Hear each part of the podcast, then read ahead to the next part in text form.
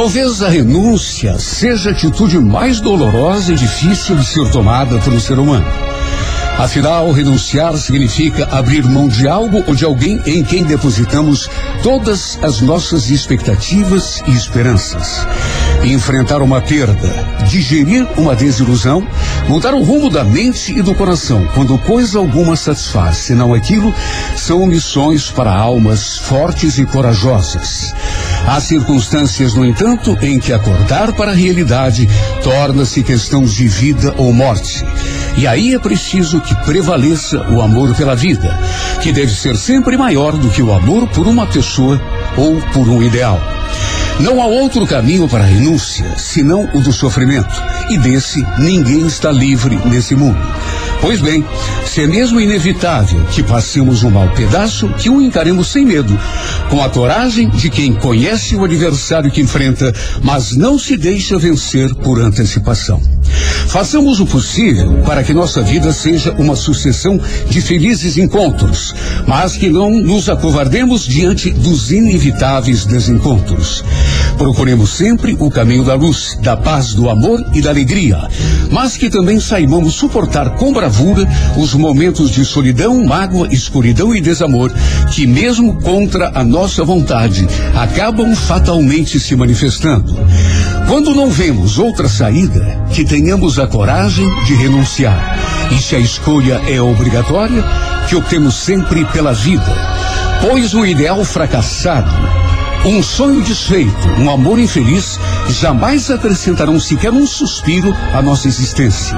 Ao passo que a vida, esta sim, poderá nos trazer, depois de passada a tempestade, novos ideais, novos sonhos e até, quem sabe, um novo feliz e grande amor.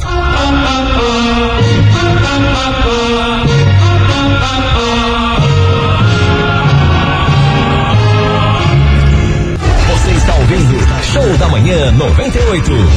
Oferecimento. Açaí Atacadista, sempre o seu melhor negócio.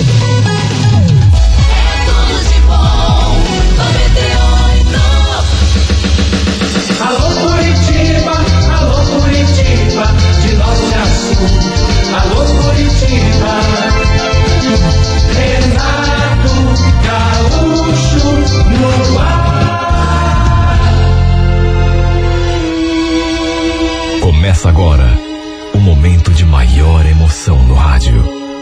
98 FM apresenta A Música da Minha Vida com Renato Gaúcho. Quando eu estou aqui, eu vivo esse momento lindo.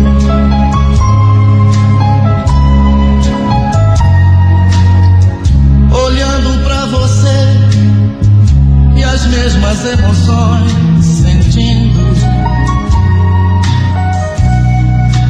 Olha, eu sempre fui um cara meio destrambelhado. Vivia aprontando, fazendo as coisas pelo impulso, no calor do momento, o que dava na cabeça eu fazia. Depois que fazia alguma coisa de errado e o resultado aparecia, me arrependi, mas aí, aí já era tarde. Só que apesar desse meu lado meio responsável, uma coisa ninguém pode negar. Eu era apaixonado pela Luana. Eu tinha os meus defeitos, podia ser irresponsável, meio imaturo até para um homem eh, com quase 25 anos, mas eu era apaixonado pela Luana. Isso todo mundo sabia. A gente namorava já fazia uns dois anos e ela também me adorava. Mesmo assim, até por conta da situação, das circunstâncias, eu lembro que na época estava desempregado, tinha acabado de ser mandado embora da firma. Quando um amigo me chamou para trabalhar como montador de estandes de feiras em São Paulo.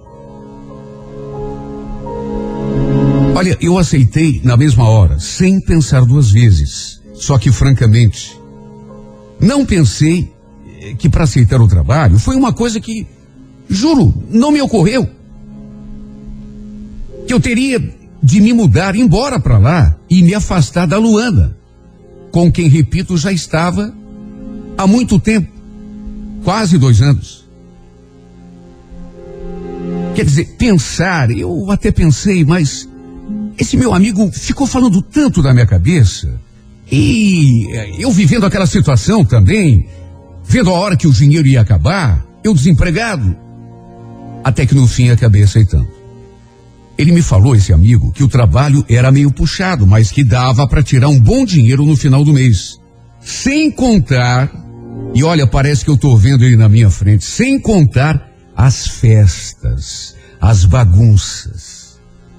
Ele chegou a me dizer que tinha um monte de namoradas lá naquela região onde a gente ia montar os instantes. Aliás, uma em cada lugar. Uma não sabia da outra. E eu não vou negar que apesar de ter namorado e ser apaixonado por ela, sei lá, aquilo acabou mexendo comigo. Esse meu amigo, aliás, era mais destrambelhado do que eu, outro irresponsável. A diferença é que ele não tinha ninguém, não tinha namorada fixa, pelo menos não aqui em Curitiba. Aceitei um emprego e já fui na mesma hora comunicar a Luana aquela minha decisão. No mesmo dia. Como eu já esperava, ela não gostou nada. Mais do que isso, não aceitou. Queria que eu desistisse e como eu falei que não tinha mais como voltar atrás, ela bateu o martelo. Bom, se você for, eu também vou. Sozinha aqui, sem você, que eu não vou ficar. Ou não vai nenhum dos dois, ou eu vou junto com você. O pior é que a Luana, ela quando falava uma coisa, quando prometia, ela cumpria. De certo modo, ela era meio parecida comigo. Também gostava de agir pelo impulso. Botava uma coisa na cabeça e aí não tinha quem tirasse. Quem sabe fosse até por isso que a gente se dava tão bem? Olha, de qualquer maneira, eu não queria levar a Luana. Não queria, apesar de gostar dela, por uma porção de razões. Primeiro, que seria uma coisa meio incerta. E segundo, isso eu não posso negar, aquela história de ter um monte de mulheres que o meu amigo tinha me contado, aquilo, de certa forma, pesou na balança também.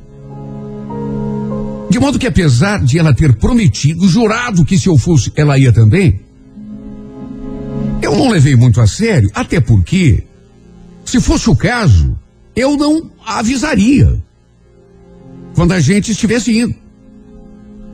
De modo que quando ela ficasse sabendo, eu já estaria em São Paulo, já seria tarde. O Sandro, esse meu amigo, costumava voltar a Curitiba todo final de mês para visitar os pais. E é claro, quando ele voltasse, eu voltaria com ele. Pelo menos foi isso que eu pensei. Olha, eu acho que fiquei empolgado com as coisas que ele me contou. De maneira que, mesmo gostando da Luana, eu também gostava da bagunça. Era irresponsável, tudo bem, mas. E quando ele me contou daquela coisa de ter uma namorada aqui, outra ali, aquilo não dá para negar, aquilo acabou afetando o, o, a minha decisão. Para resumir, embarcamos no ônibus sem eu avisar a Luana. Só fui avisar no dia seguinte, quando já tínhamos chegado, por telefone. Ela ficou possessa, como eu já esperava, aliás. Me falou um monte, até chorar ela chorou. Aí eu eh, tentei tranquilizá-la, dizendo que logo voltaria para casa. Olha, se eu fosse contar tudo que eu aprontei, Principalmente quando a gente chegava num lugar novo para montar os estandes de feiras, uma carta só seria pouco. Aprontei, mas fiz o diabo. Me envolvi com tantas mulheres, muitas das quais não lembro nem o nome. Só para dar uma ideia. Claro que depois eh, da bagunça, das noitadas, eu sentia um, um, um certo aperto no peito, um, um vazio, sentia falta da Luana. Mais do que isso, prometi a mim mesmo que não faria mais aquilo. Só que acabava sempre me enroscando com algum rabo de saia na rua. Tudo que a gente ganhava, ou pelo menos quase tudo, era para bancar as nossas bagunças. Ah, meu Deus do céu, olha só de pensar como eu era irresponsável. Meu Deus do céu, eu gastei tanto dinheiro em bobagem. Sabe, por ser impulsivo, imaturo. Olha, acabei virando tanto a cabeça com aquelas noitadas que a gente fazia, que depois da terceira ou quarta semana até parei de ligar para Luana. Até hoje não entendo por que fiz isso. Porque, repito, eu gostava dela de verdade. Mas era o meu jeito de ser. Eu era o, o cara mais irresponsável e impulsivo da face da terra. Só isso para explicar, para resumir. Passamos um ano e dois meses, eu e esse meu amigo trabalhando naquela firma, montando estantes de feiras, até que achei que já era hora de voltar. Repito, depois da terceira ou quarta semana, eu simplesmente parei de ligar para Luana. De modo que acabamos, inclusive, perdendo contato. Para dizer bem a verdade, até para casa eu parei de mandar notícia. Até porque já não aguentava mais as cobranças da minha mãe. Ao cabo desse um ano e dois meses, voltei para cá. E quando cheguei, uma surpresa me aguardava.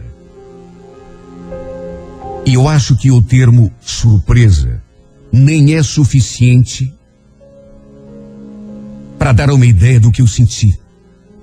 A Luana, minha antiga namorada, tinha ido morar com outro homem. Olha, eu fiquei louco. Eu fiquei possesso. Olha, me bateu um ciúme, me bateu um despeito, me bateu uma raiva. Eu não queria nem saber se o culpado por aquilo era eu ou não. Eu simplesmente fiquei cego de ciúme. Impulsivo do jeito que eu era. Fui imediatamente bater lá na porta da casa onde ela estava morando. Morando com o homem. Quando ela me viu, levou um susto tão grande que chegou a ficar branca. Eu mais do que ela. Principalmente quando bati os olhos naquele barrigão de oito meses e tive a confirmação de tudo que tinham vindo me contar. Além de estar morando com outro homem, ela estava esperando um filho do cara. Olha, a gente brigou tão feio nesse dia. Mesmo tendo feito o que fiz, e hoje, pensando em tudo, mais ponderado, mais maduro, sabendo que o culpado tinha sido eu, eu me fiz de vítima. E acusei tanto que não gosto nem de me lembrar. Quer dizer então que você só espera eu virar as costas, é? Para trabalhar, para dar duro. E você já põe um outro homem no meu lugar? Mas pelo amor de Deus, como que você tem coragem de falar uma coisa dessas, Wagner? Como que eu tenho coragem? Olha pra tua barriga. Eu trabalhando, me matando lá em São Paulo. E você que dormindo com um vagabundo qualquer? Só esperou eu virar as costas e para botar esse outro desgraçado no meu lugar, né? Quer dizer, quer dizer, isso se já não tivesse me botando chifre. Olha, ela ficou tão nervosa que eu pensei até que fosse entrar em trabalho de parto. Repito, eu fiquei cego de ciúme. Eu fiquei tão despeitado, tão cheio de raiva, que falei o que devia e o que não devia. Ela naturalmente se defendeu do jeito que podia. Falou aquilo que eu sabia, não precisa nem dizer. Que eu tinha sumido, que tinha parado inclusive de telefonar, não dava notícias. E vamos convir, era a mais pura verdade. Só que eu não quis dar o braço a torcer. A raiva, o despeito falaram mais alto. Tanto que troquei os papéis, me fiz de vítima. Sim, porque se ela soubesse da metade do que eu tinha aprontado de São Paulo, naquele mesmo dia, no entanto, ela veio atrás de mim lá na casa da minha mãe. Eu tinha acabado de chegar do bar. E aí foi aquilo, né? Confessou que me amava, que tinha sentido muito a minha falta, que tinha chegado a pensar que podia ter acontecido alguma coisa comigo, até que eu tivesse morrido, porque nem a minha mãe nessas alturas, e era verdade, não sabia de mim, já que eu tinha parado de mandar notícia. E mais do que isso, chegou a me propor. Wagner, se você quiser, eu largo dele. Eu vou embora com você até o fim do mundo. Se você me aceitar de volta. Eu olhei para a barriga dela, indignado. Indignado. Você só pode estar tá tirando onda com a minha cara, né, Luana? Você acha que eu sou tão tonto para ter certa de volta com esse barrigão aí? Esperando o filho desse cabra aí que eu nem sei quem é? Mas nem morto. Quer saber de uma coisa? Suma da minha frente. Não quero te ver nem pintada de ouro. Mas, Wagner, eu, eu ainda gosto de você. Eu nunca te esqueci. É, eu sei. Eu sei que você não me esqueceu. Eu sei. Tá se vendo pela tua barriga que você não me esqueceu. Ah, vá se catar, Luana. Mas você sumiu, Wagner. Você parou de mandar notícia, nem a tua mãe tinha notícia de você. O que, que você queria que eu fizesse? Eu não sabia nem se você estava vivo ou morto. Ela tentou se aproximar e se atirar nos meus braços, me beijar, mas eu estava com tanta raiva que dei um empurrão nessa mulher que quase a derrubei no chão. Repito, ela também sempre foi eh, meio irresponsável. Também sempre agiu pelo impulso. Por isso até que a gente dava certo, pelo menos no tempo em que eu sabia que ela seria realmente capaz de fazer o que estava prometendo, abandonar o cara com quem ele estava morando, mesmo carregando um filho dele na barriga, e ir comigo até para o meio do inferno, se fosse o caso. Só que isso eu não faria jamais.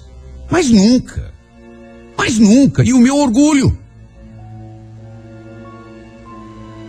Na minha cabeça, eu seria o maior trouxa do mundo se aceitasse de volta. Com aquele barrigão. Olha, não posso negar que eu ainda gostava dela. Mais do que isso, sentia demais a sua falta, apesar de tudo que eu tinha aprontado. Mas, eh, por eu ser daquele jeito, explosivo, impulsivo, orgulhoso, jamais a aceitaria de volta naquelas condições. Mas nunca. O fato é que, por conta de tudo isso, naquela mesma noite resolvi voltar para São Paulo. E se antes eu já aprontara, agora então aprontava o dobro. Gastava até mais do que eu ganhava com mulheres, com farra, com bebidas, vivia emprestando dinheiro para bancar as bagunças que eu fazia. Para dar uma ideia, fui até preso uma vez por conta de uma confusão em que andei me metendo. Apesar disso, isso não dá para negar. Eu vivia com a Luana no pensamento. Ficava lembrando dos momentos felizes que eu tinha passado ao lado dela. E nessas horas, me batia um aperto tão grande. Sabe, o peito chegava a doer. E tudo ficava ainda pior. Quando eh, vinha à minha mente a imagem dela com aquele barrigão enorme. Eu ficava me perguntando como que, como que ela pôde fazer isso comigo? Era só nisso que eu pensava. Eu via o erro dela por não ter me esperado. Só que eh, fechava os olhos para os erros que eu tinha cometido. Muito tempo se passou, quase oito anos. E a grande verdade é que eu nunca consegui me estabelecer nessa vida. Minha vida não ia nem para frente nem para trás. Era como se eu tivesse parado no tempo. Ao cabo desses oito anos, acabei voltando para casa da minha mãe. ela ficou tão emocionada quando me viu. E na verdade foi a minha mãe a grande responsável por eu ter mudado de vida. Um dia, ela viu que eu estava abatido. Mais do que isso, eu estava sem coragem para nada. Sabe quando a, a vida eh, perde a graça? E ela então se aproximou e. Sabe do que, que você está precisando, meu filho? Do que, mãe? Você está precisando de Deus no coração. Ah, mãe, pelo amor de. Me venha com esse tipo de sermão, né? É verdade. Wagner, você não quer ir comigo à igreja à noite? Vamos, nem que seja para você ficar um pouquinho, ouvir o. Ah, mãe, por favor, eu.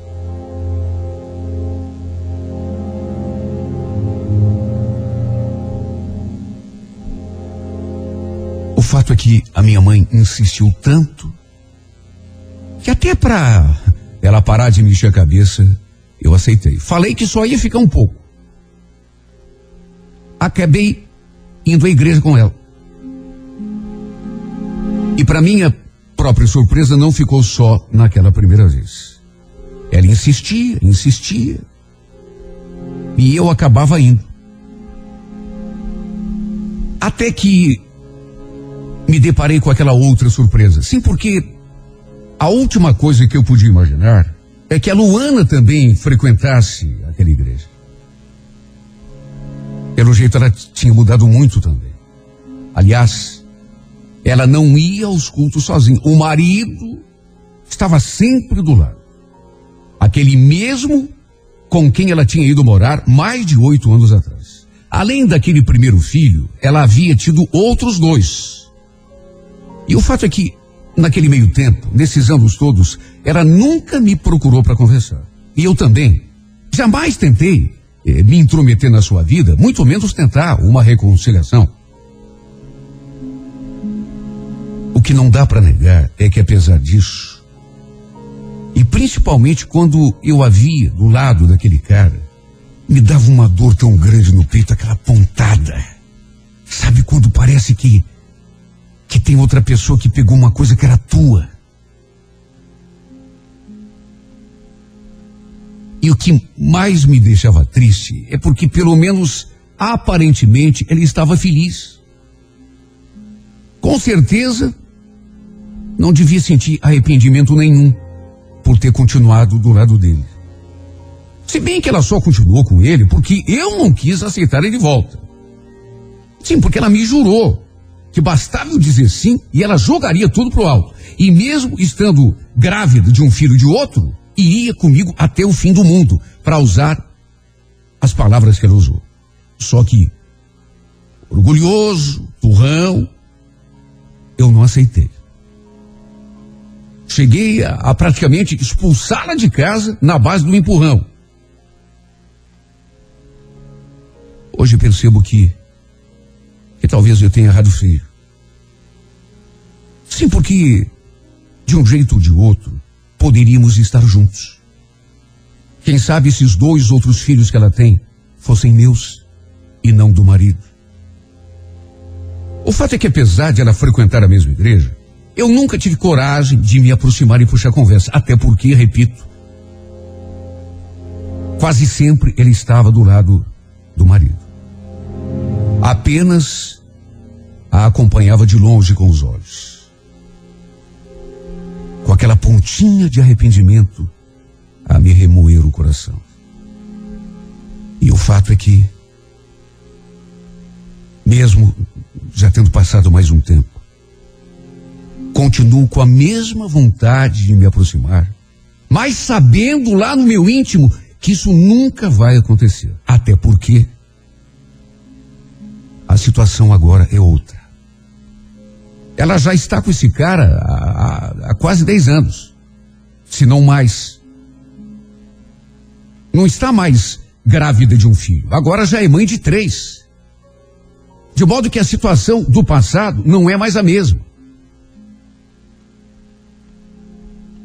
E a verdade é que por conta de tudo isso, é como eu falei lá atrás na minha carta.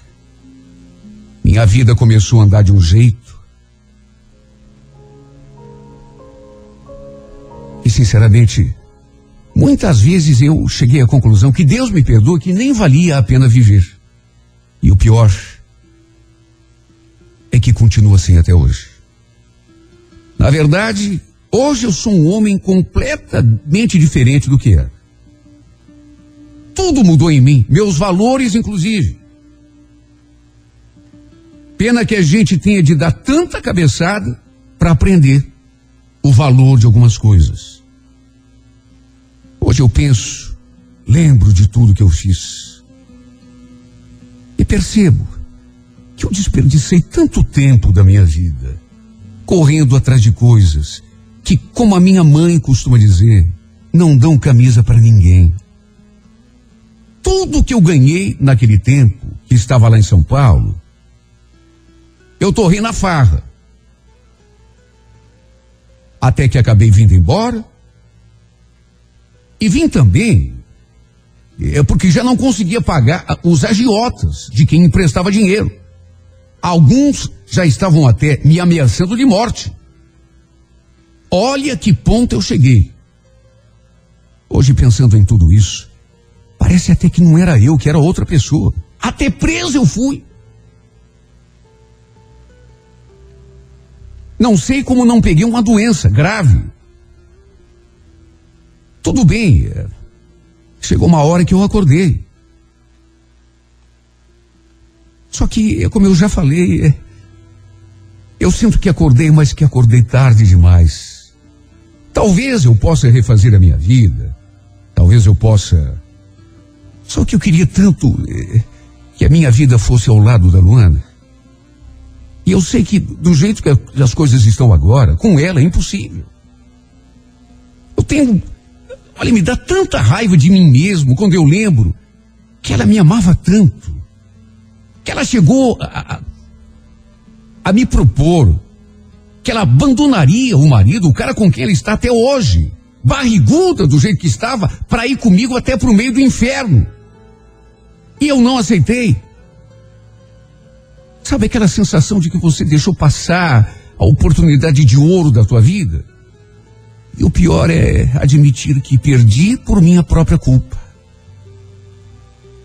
Hoje eu sei que só desperdicei um tempo precioso da minha vida que infelizmente não volta mais. Pior que isso, joguei fora um grande amor que eu tenho certeza jamais vou poder recuperar. Tudo bem, aprendi a lição. Talvez eu, eu ainda eh, tenha algu- alguma possibilidade de me refazer, me reconstruir, me reinventar, como as pessoas falam, só que disso eu tenho certeza. Por minha própria culpa, feliz como eu poderia ter sido, jamais serei.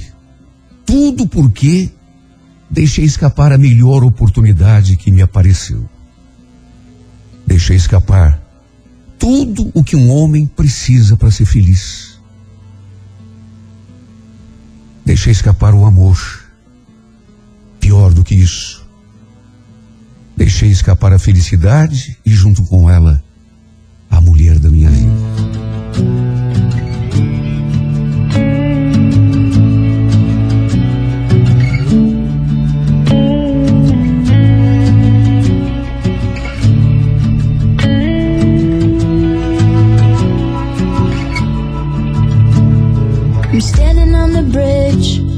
I'm waiting in the dark.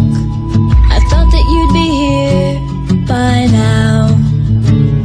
There's nothing but the rain, no footsteps on the ground. I'm listening, but there's no sound. Isn't anyone trying to find me? Won't somebody come take me home? It's that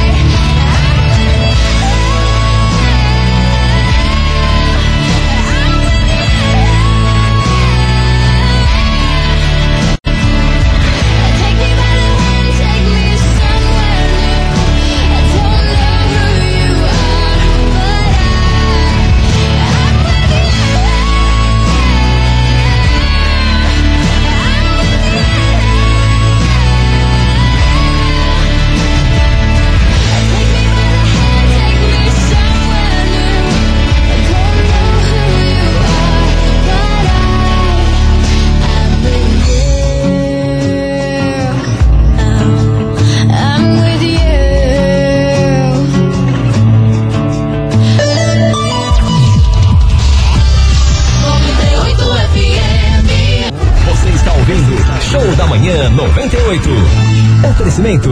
Açaí Atacadista, sempre o seu melhor negócio.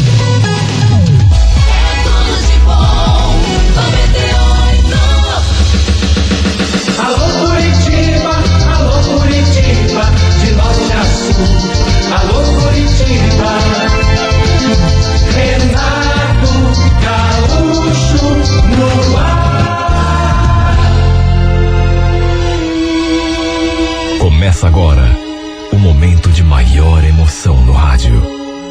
98 FM apresenta A Música da Minha Vida com Renato Gaúcho. Quando eu estou aqui, eu vivo esse momento lindo.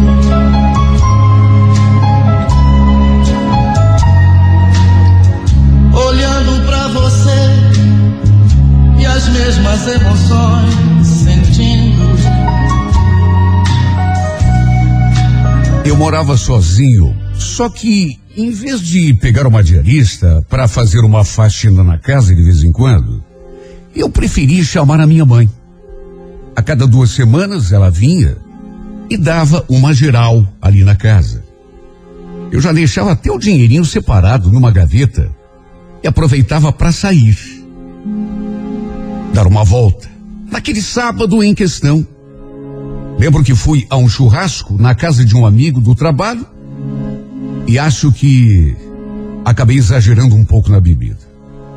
Para se ter uma ideia, eu nem lembro direito como cheguei em casa. Só lembro que quando cheguei, ainda meio alto, me deparei com uma cena inesperada. Já era tarde da noite. Não lembro exatamente que horas eram mas já devia passar das onze. Entrei e fui direto para o meu quarto. Já estranhei porque a luz do quarto estava acesa. Bom, até aí tudo bem. Minha mãe podia ter esquecido de desligar antes de ir embora. A surpresa mesmo ficou por conta de quem eu encontrei ali, deitada na minha cama. Ninguém menos do que a Laís. Uma antiga namorada que eu já não vi há muito tempo. Olha, levei um susto. E levei um susto porque fazia realmente muito tempo que a gente não se via. Ela estava com os olhos fechados, parecendo estar dormindo. Eu então me aproximei e a sacudi assim delicadamente para que ela acordasse. Laís? Oi, Laís. Ela despertou na mesma hora. E ao olhar para mim sorriu. Cristiano. Nossa, que oração. Acho que peguei no sono te esperando e. Olha, repito, foi a maior surpresa do mundo me deparar justamente com a Laís e deitada na minha cama no meu quarto. Meu Deus, fazia, sei lá, acho que mais de três anos que a gente não se via. Mais do que isso, que tinha perdido praticamente o contato. Aí de repente chego em casa, minha mãe já tinha ido embora, e quem eu encontro deitada na minha cama? A Laís. A gente tinha sido namorados durante uns dois anos e meio. E eu gostava dela. Problema foi que, no meio do caminho, conheci uma menina no meu trabalho e a gente começou a ficar, eu comecei a gostar dela e por causa desta outra desmanchei com a Laís. Olha, depois até me arrependi. Até porque o, o meu relacionamento com essa outra não chegou a durar dois meses. Só que depois achei melhor não voltar a procurar a Laís, até porque eu sabia que a tinha magoado muito. Agora chego em casa e me deparo com ela deitada na minha cama. Foi a maior surpresa para mim. Eu ainda sob o efeito do espanto, praticamente não acreditando que ela realmente estivesse ali, perguntei: Mas, Laís, como, que você conseguiu entrar aqui em casa? Aliás, como foi que você me achou? Faz tanto tempo que a gente não se fala aqui. Então, é, quem me deixou entrar foi a tua mãe. E eu falei para ela que queria conversar com você, aí ela já estava de saída. E eu perguntei se ela se importava se eu ficasse aqui te esperando. Porque tem algum problema? Não estou incomodando, tô. Não, claro que não. Só fiquei surpreso, né? Imagina. Faz três anos que a gente não se vê, que a gente não se fala. De repente eu chego aqui e te encontro deitada na minha cama. Olha, apesar de ter passado a tarde toda e parte da noite bebendo lá no churrasco, parece até que me curei do porre por conta do susto. Tanto que perguntei se ela queria sair para outro lugar. Ela falou que não, que preferia ficar ali em casa mesmo. Só perguntou se tinha alguma coisa para a gente beber. E por sorte, eu sempre mantinha uma garrafa de vinho guardada. Fui até a cozinha, peguei o vinho, duas taças e voltei lá para o quarto. Olha, até aquele momento, eu na verdade não estava ainda acreditando que a Laís estivesse ali. Não vou negar que senti o baque. Apesar de já fazer tanto tempo que a gente não se via. Da última vez que nos falamos, quando eu resolvi colocar um fim no nosso namoro, a coitada ficou tão mal. Sabe, ela chorou tanto, chegou a. chegou a implorar que eu não terminasse o namoro com ela. Só que, mesmo assim, eu estava tão apaixonado, sabe aquele tipo de paixão repentina? Você se apaixona de repente e. Então, sabe, eu, eu sabia que tinha magoado muito a Laís. Tanto que mesmo depois que terminei com aquela outra, nosso romance não durou mais do que dois meses, dois meses e meio. Eu até pensei em procurá-la de volta, mas por saber que tinha magoado muito, desisti. E ela continuava tão bonita. Exatamente do jeitinho que eu me lembrava. A gente tinha namorado quase três anos. E eu posso dizer que foi uma das fases mais gostosas da minha vida. De vez em quando, eu lembrava de nós dois, do tempo que a gente namorava, e confesso que sentia uma pontinha de saudade. Lhe serviu uma taça de vinho, a gente começou a beber, conversar, até que pelas tantas começamos a conversar de assuntos mais pessoais. Ela me confessou que nunca tinha me esquecido, apesar do tempo que já tinha passado. Que mesmo já tendo se passado quase três anos, sempre lembrava de mim e pensava em mim como lá no comecinho. Chegou a dizer que não tinha dúvida nenhuma de que eu era o amor da sua vida. Sabe, aquilo mexeu tanto comigo. E também por conta da bebida que tinha tomado a tarde toda, por aquela taça de vinho, eu não resisti e, quando ela me falou aquelas coisas todas, me aproximei, peguei a taça da sua mão, coloquei em cima da mesinha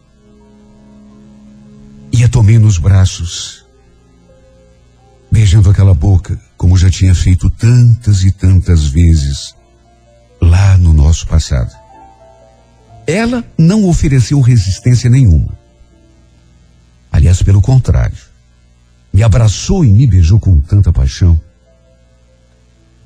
De modo que no fim, foi inevitável. A gente começou a se beijar, a se abraçar, e não demorou muito, já estávamos fazendo amor. E fizemos amor de um jeito tão intenso, tão apaixonado. Eu acho que nunca tínhamos feito amor com tanta intensidade. Até que no fim, cansados pelo amor e também pela bebida, acabamos adormecendo um nos braços do outro. Olha, eu cheguei até a sonhar com nós dois ali mesmo na cama. Foi uma noite muito gostosa. Uma noite daquelas que a gente Passe o tempo que passar, a gente não esquece. Eu acho que até por conta da surpresa. E também por conta da, do tempo que já havia decorrido. Meu Deus, praticamente três anos sem a gente se ver, se falar. Embora eu sempre lembrasse dela com tanto carinho. Aí de repente eu cheguei em casa, a Laís deitada na minha cama, dormindo. Depois ela começou a me falar aquelas coisas todas. Até que disse aquela frase e de um jeito assim tão sincero, dava para notar nos olhos dela que ela estava sendo sincera. Que ela não tinha dúvida nenhuma de que eu era o grande amor da sua vida. Não teve jeito. A gente começou a se beijar. Até que dali a pouco já estávamos nos entregando um ao outro da forma mais apaixonada.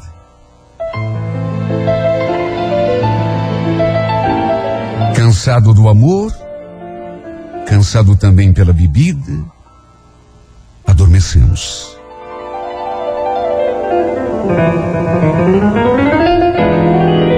O problema foi que, quando eu despertei, fiquei surpreso porque no que abri os olhos, me dei conta de que ela não estava mais ali comigo.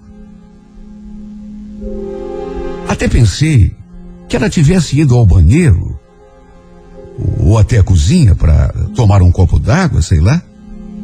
Só que não. Até porque levantei para conferir e ela não estava, nem no banheiro e nem na cozinha.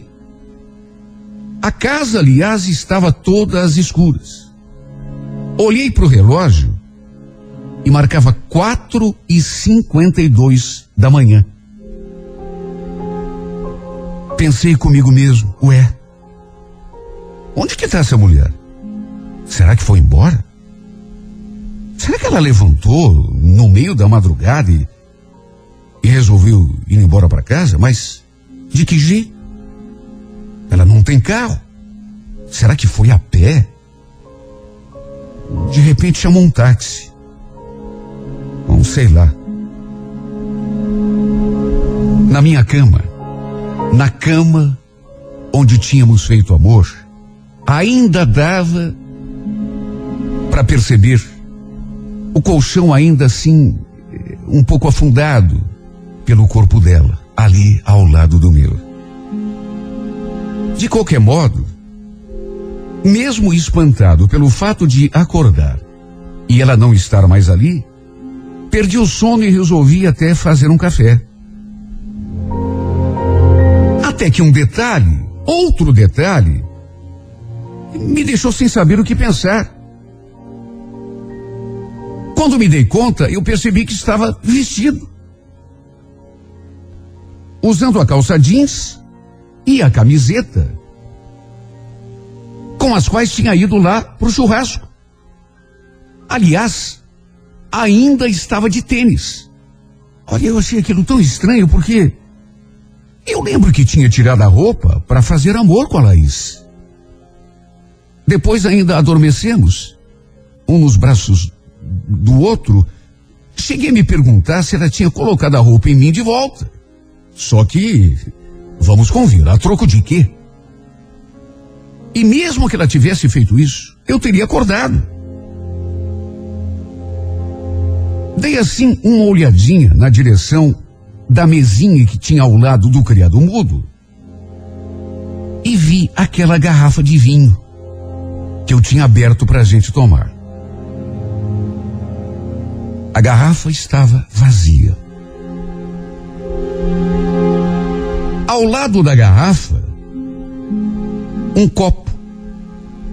Não uma taça. Ou melhor, não duas taças.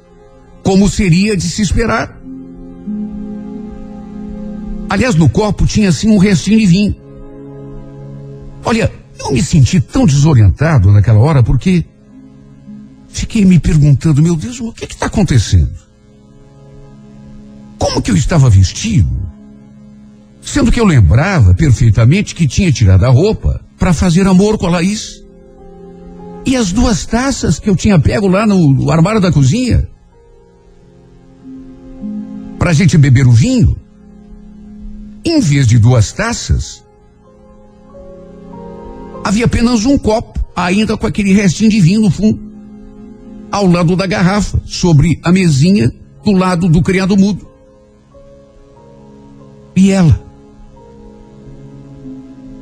Onde? Onde será que a Laís tinha ido? Será que tinha chamado um táxi para ir embora? E por que não me acordou para levá-la de carro? A gente tomou vinho, conversamos, relembramos o tempo em que namorávamos. Depois a gente começou a se beijar, aí fizemos amor. Depois, por conta do amor e do vinho, a gente dormiu. Aí, quando desperto, tô ali sozinho. Sabe, coisa mais estranha do mundo. Olha, eu achei aquilo esquisito demais. Mas enfim, resolvi não fazer café nenhum e voltei para a cama e adormeci novamente. No dia seguinte, um domingo, como sempre fazia, como continuo fazendo até hoje, fui almoçar na casa da minha mãe. A primeira coisa que eu perguntei, é claro, foi sobre a Laís. Quis saber que horas que ela tinha chegado, o que que as duas tinham conversado, se tinham falado de mim. E quando eu perguntei da Laís, a mãe me olhou com aquela cara esquisita. Do que que você está falando, Cristiano? Ficou louco? Como louco, mãe? Tô falando da Laís. A menina com quem eu namorei. Vai dizer que não lembra dela? Teve lá em casa ontem, a senhora deixou ela entrar e ela ficou lá me esperando. Quando cheguei, inclusive, ela estava dormindo na minha cama. Olha, a minha mãe ficou com um semblante tão estranho. Quando eu falei aquilo, na verdade, ela parecia não estar entendendo nada. Está falando, filho? Você. Mas como do que eu estou falando, mãe? Da Laís. A menina que a senhora. eh, eh, não lembra da Laís? Poxa, eu namorei com ela durante tanto tempo. Quantas vezes ela veio almoçar aqui em casa? É claro que eu lembro da Laís. Eu só não estou entendendo do que, que você está falando. Pelo amor de Deus, né, mãe? A senhora não foi ontem lá fazer faxina na minha casa? Eu não saí pro churrasco, mãe, não fui lá na casa do meu amigo. E, e- e- e- e a Laís não chegou antes de eu voltar, a senhora não conversou com ela, não deixou ela entrar, ela ficou me esperando lá. Olha, você me desculpe, filho. Mas eu acho que você tá, tá variando das ideias. Não sei do que você tá falando. Passei a tarde toda na tua casa, só que voltei embora e não conversei com Laís nenhuma. Mas mãe, pelo amor de Deus, como não? Eu cheguei em casa, encontrei a Laís dormindo na minha cama.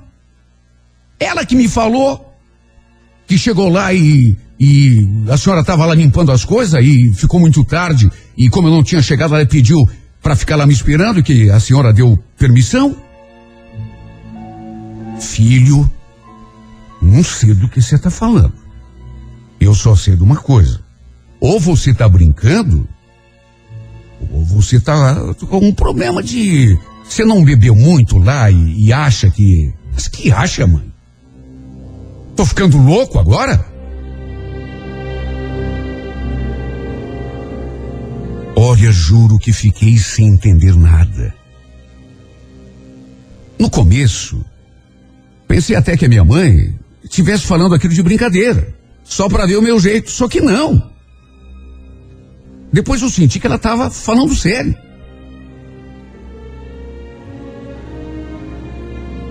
Eu fiquei pensando, meu Deus, mas o que está acontecendo? Se a minha mãe não abriu a porta para Laís, não deixou que ela ficasse lá esperando eu chegar, quem foi que abriu a porta então? Como foi que ela conseguiu entrar? Aliás, como foi que ela descobriu onde que eu estava morando? Porque depois que a gente terminou, nunca mais a gente se falou, acabamos até perdendo contato. Aliás, na época eu morava com a minha mãe, agora estava morando sozinho. Olha, juro que eu não estava entendendo nada. Fiquei me sentindo até meio zonzo. Agora que tinha alguma coisa mal explicada, tinha. De qualquer modo, fiquei lhe lembrando da noite que a gente tinha passado juntos. Com uma certa saudade, porque foi uma noite tão gostosa. Olha, eu faria tudo para repetir aquilo que a gente fez. Eu não lembrava de ter feito amor com a Laís de um modo tão intenso, nem na época em que a gente namorava. Eu tinha até esquecido como era gostoso fazer amor com ela. De qualquer modo, fiquei com aquilo na cabeça e de um jeito ou de outro, tentei de todas as formas reencontrá-la.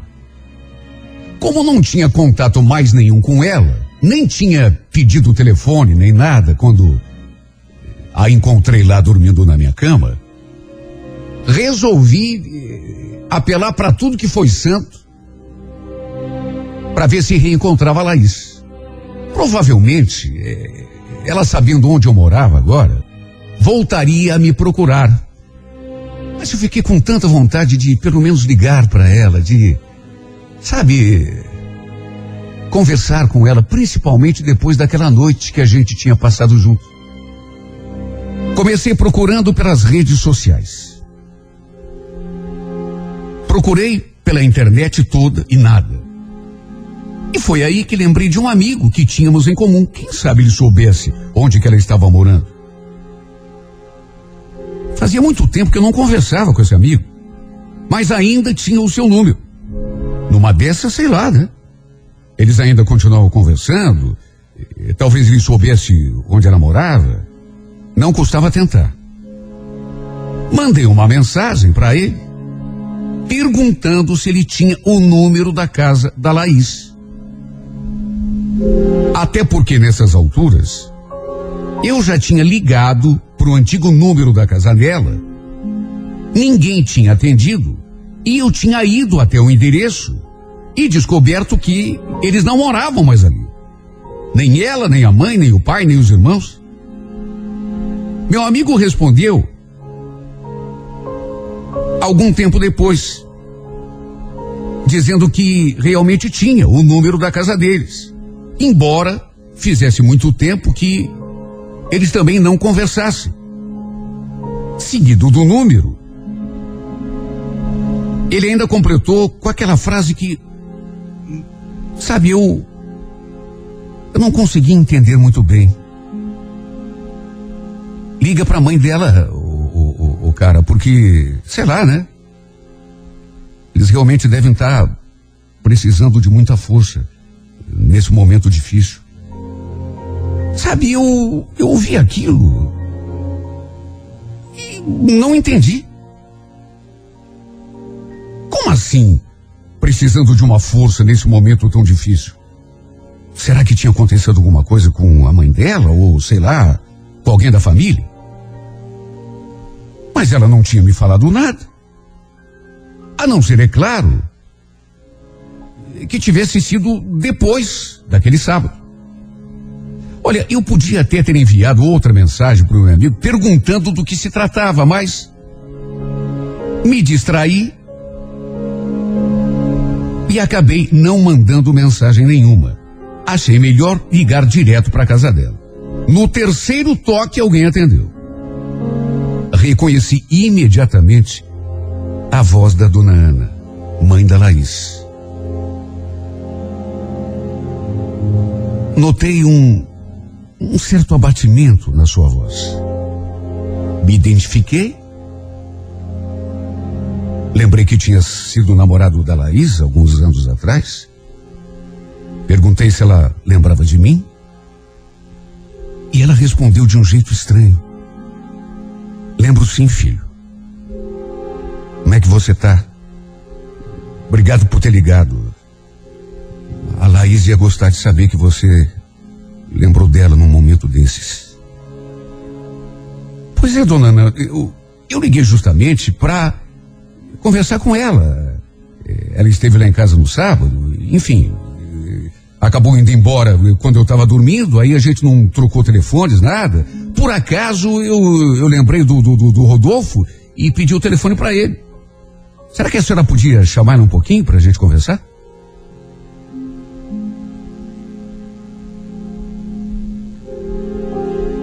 Eu fiz a pergunta e seguiu-se um silêncio do outro lado da linha.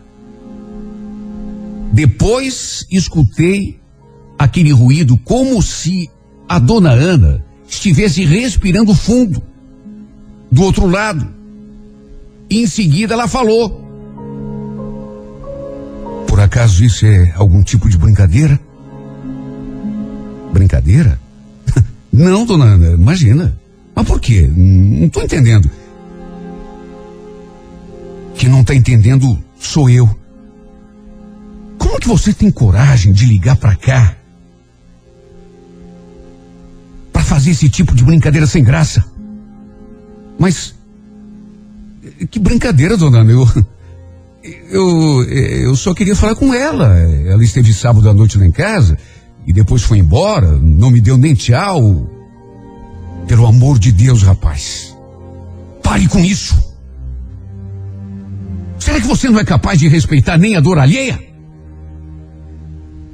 Mas. eh, Desculpa, dona Ana. eu- Como que a Laís poderia ter estado na sua casa sábado à noite, sendo que ela.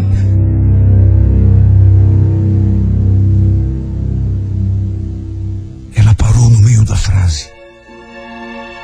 E eu percebi que estava soluçando. Aliás, soluçando e chorando. Olha, senti até um tremor no corpo todo aquela hora, porque percebi que que alguma coisa estranha estava acontecendo e só eu não sabia. Dona Ana, pelo amor de Deus, eu eu não tô de brincadeira. A senhora tá chorando por quê? Sabe quando você escuta uma coisa e não acredita? O que essa mulher falou simplesmente não podia ser verdade. Até porque não tinha o menor cabimento, não fazia o menor sentido. Meu corpo todo ficou tão mole que eu tive de me sentar para não cair. Aquilo essa mulher tinha acabado de falar era simplesmente a coisa mais absurda do mundo, mais inacreditável, mais perturbadora, mais impossível de acontecer.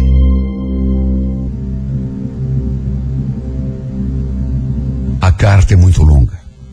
Não será possível contá-la toda hoje. Por isso, não perca, amanhã, nesse mesmo horário, a segunda parte da história de Cristiano e Laís na sessão A Música da Minha.